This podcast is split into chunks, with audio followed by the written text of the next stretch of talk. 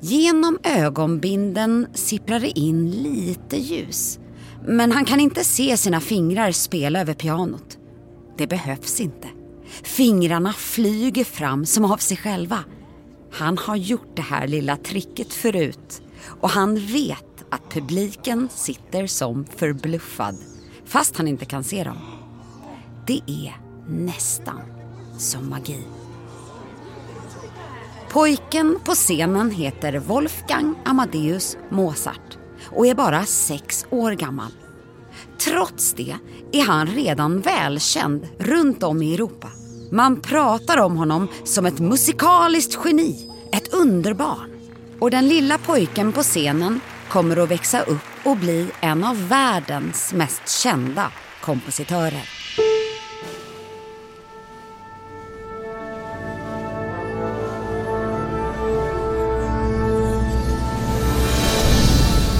Lyssnar på Musikaliska genier genom tider och toner med mig, Ylva Hällen, om Wolfgang Amadeus Mozart.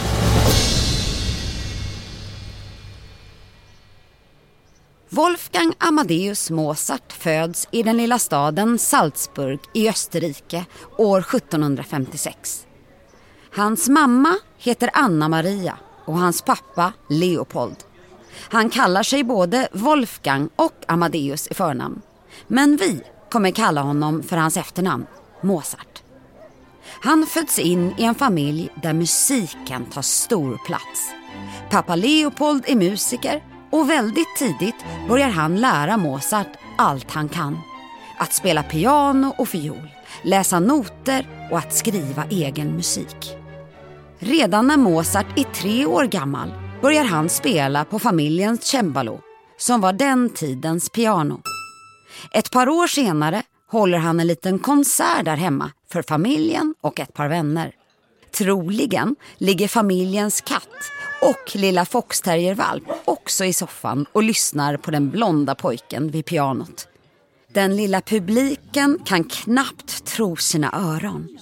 För styckena som han spelar, ja de har han skrivit alldeles själv.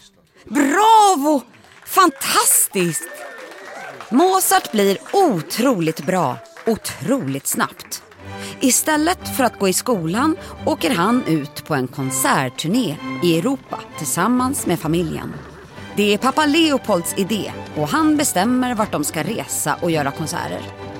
Både Mozart och hans musikaliska syster Nannel blir snabbt kändisar och spelar för kungligheter, grevar och rika sällskap i bland annat Frankrike, Tyskland och England. I pampiga konserthallar imponerar de på publiken genom att spela med ögonbindel, lära sig stycken på nolltid och komma på helt nya under tiden som de spelar. Utan sin pappa hade vår huvudperson nog inte blivit så känd. Men resorna är långa och turnerandet är tufft. Mozart är ju faktiskt inte så gammal och han saknar ofta sina vänner hemma i Salzburg. Pappan är dessutom rätt sträng och han vill att Mozart ska lyckas och håller tummarna för att ett kungahus ska anställa honom. Men man kan inte säga att det går någon nöd på familjen Mozart. Publiken de spelar för har gott om pengar och betalar gärna för att höra musiken. Och förutom pengar får familjen vackra klockor, ringar och halsband med ädelstenar och fina färgglada kläder. Genom allt det här finns Mozarts syster Nannerl bredvid honom. Hon var förmodligen lika duktig som Mozart. Men när hon blir äldre bestämmer pappa Leopold att det räcker med musik för hennes del. Nu ska hon gifta sig och bli fru och mamma. Ja, det är vad en kvinna på den här tiden kan förvänta sig av livet. Så Mozart och pappa Leopold fortsätter turnéerna runt om i Europa på egen hand. Det bästa sättet att hålla kontakten med vänner och familj när man lever på 1700-talet är att skriva brev. Och det gör Mozart så pennan glöder. Han skickar brev till vänner och familj och berättar om sina dagar och vad som händer. Ibland är han också lite rolig och rimmar och skojar. Till sin mamma när han och pappan var på turné skriver han till exempel Folk vi möter här och var, vilka träck i magen har. Men det släpps så gärna ut förrän kalaset nått sitt slut. Högljutt fjärtar de om natten utav bara katten. När Mozart blir tonåring är han tillbaka i sin hemstad Salzburg och börjar jobba hos ärkebiskopen. Han får leda kungahusets egna lilla orkester och dirigera och spela orgel. Han har en bra lön och han slipper resa runt. Men efter några år känner han sig lite låst och det blir tråkigt att göra samma sak dag ut och dag in. Han längtar efter en publik som lyssnar och gillar hans musik på riktigt. Så efter ett tag börjar han se sig om efter ett annat jobb.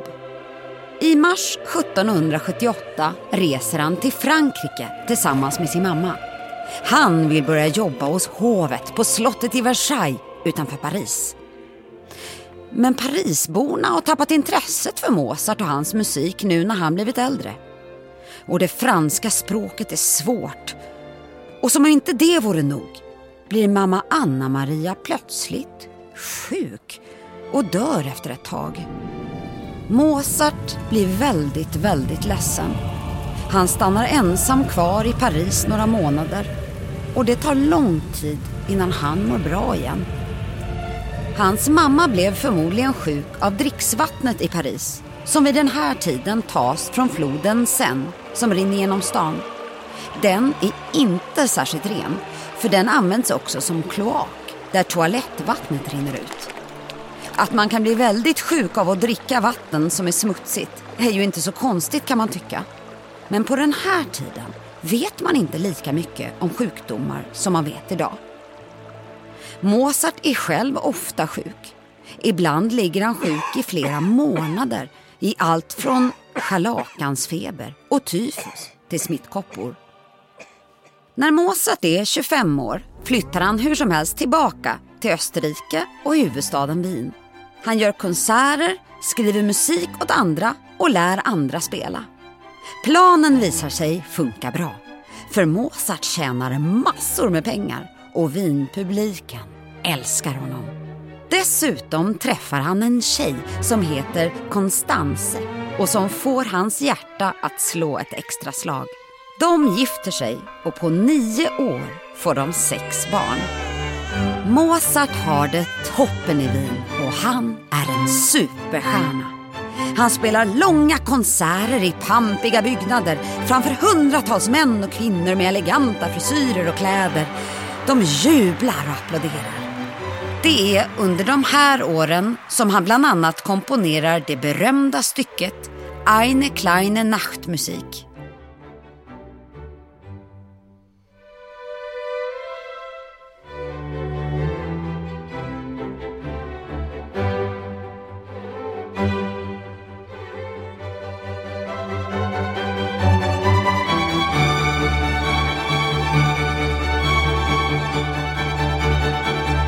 Pengarna fortsätter rulla in och Mozart sätter sprätt på vartenda öre.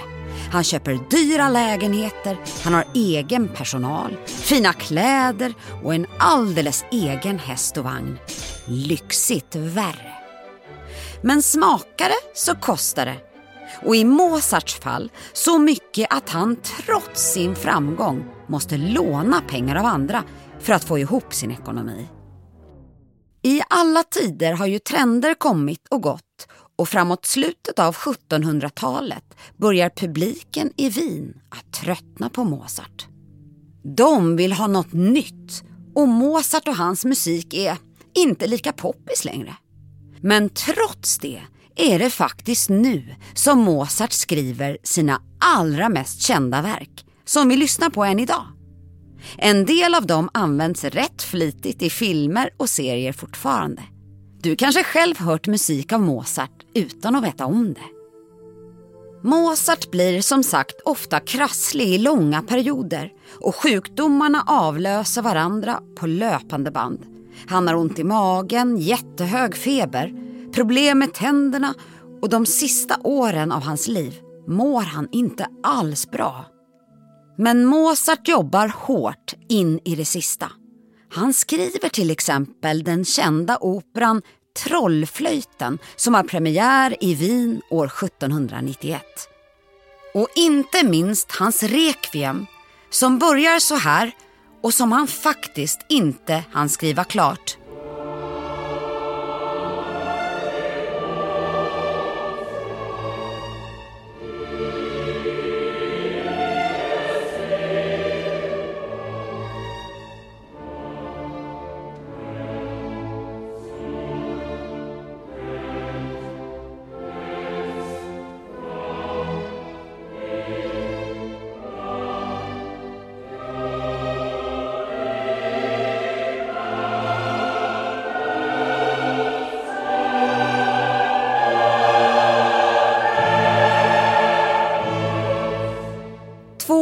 Månader senare, en vinterdag i december, tar Mozart sitt sista andetag.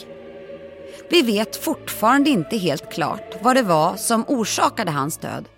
Men mest troligt är att han drabbades av lunginflammation.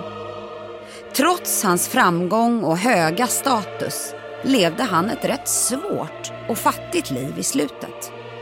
Wolfgang Amadeus Mozart blev bara 35 år gammal. Ändå hann han komponera över 600 verk. Och han går till musikhistorien som en av de allra största.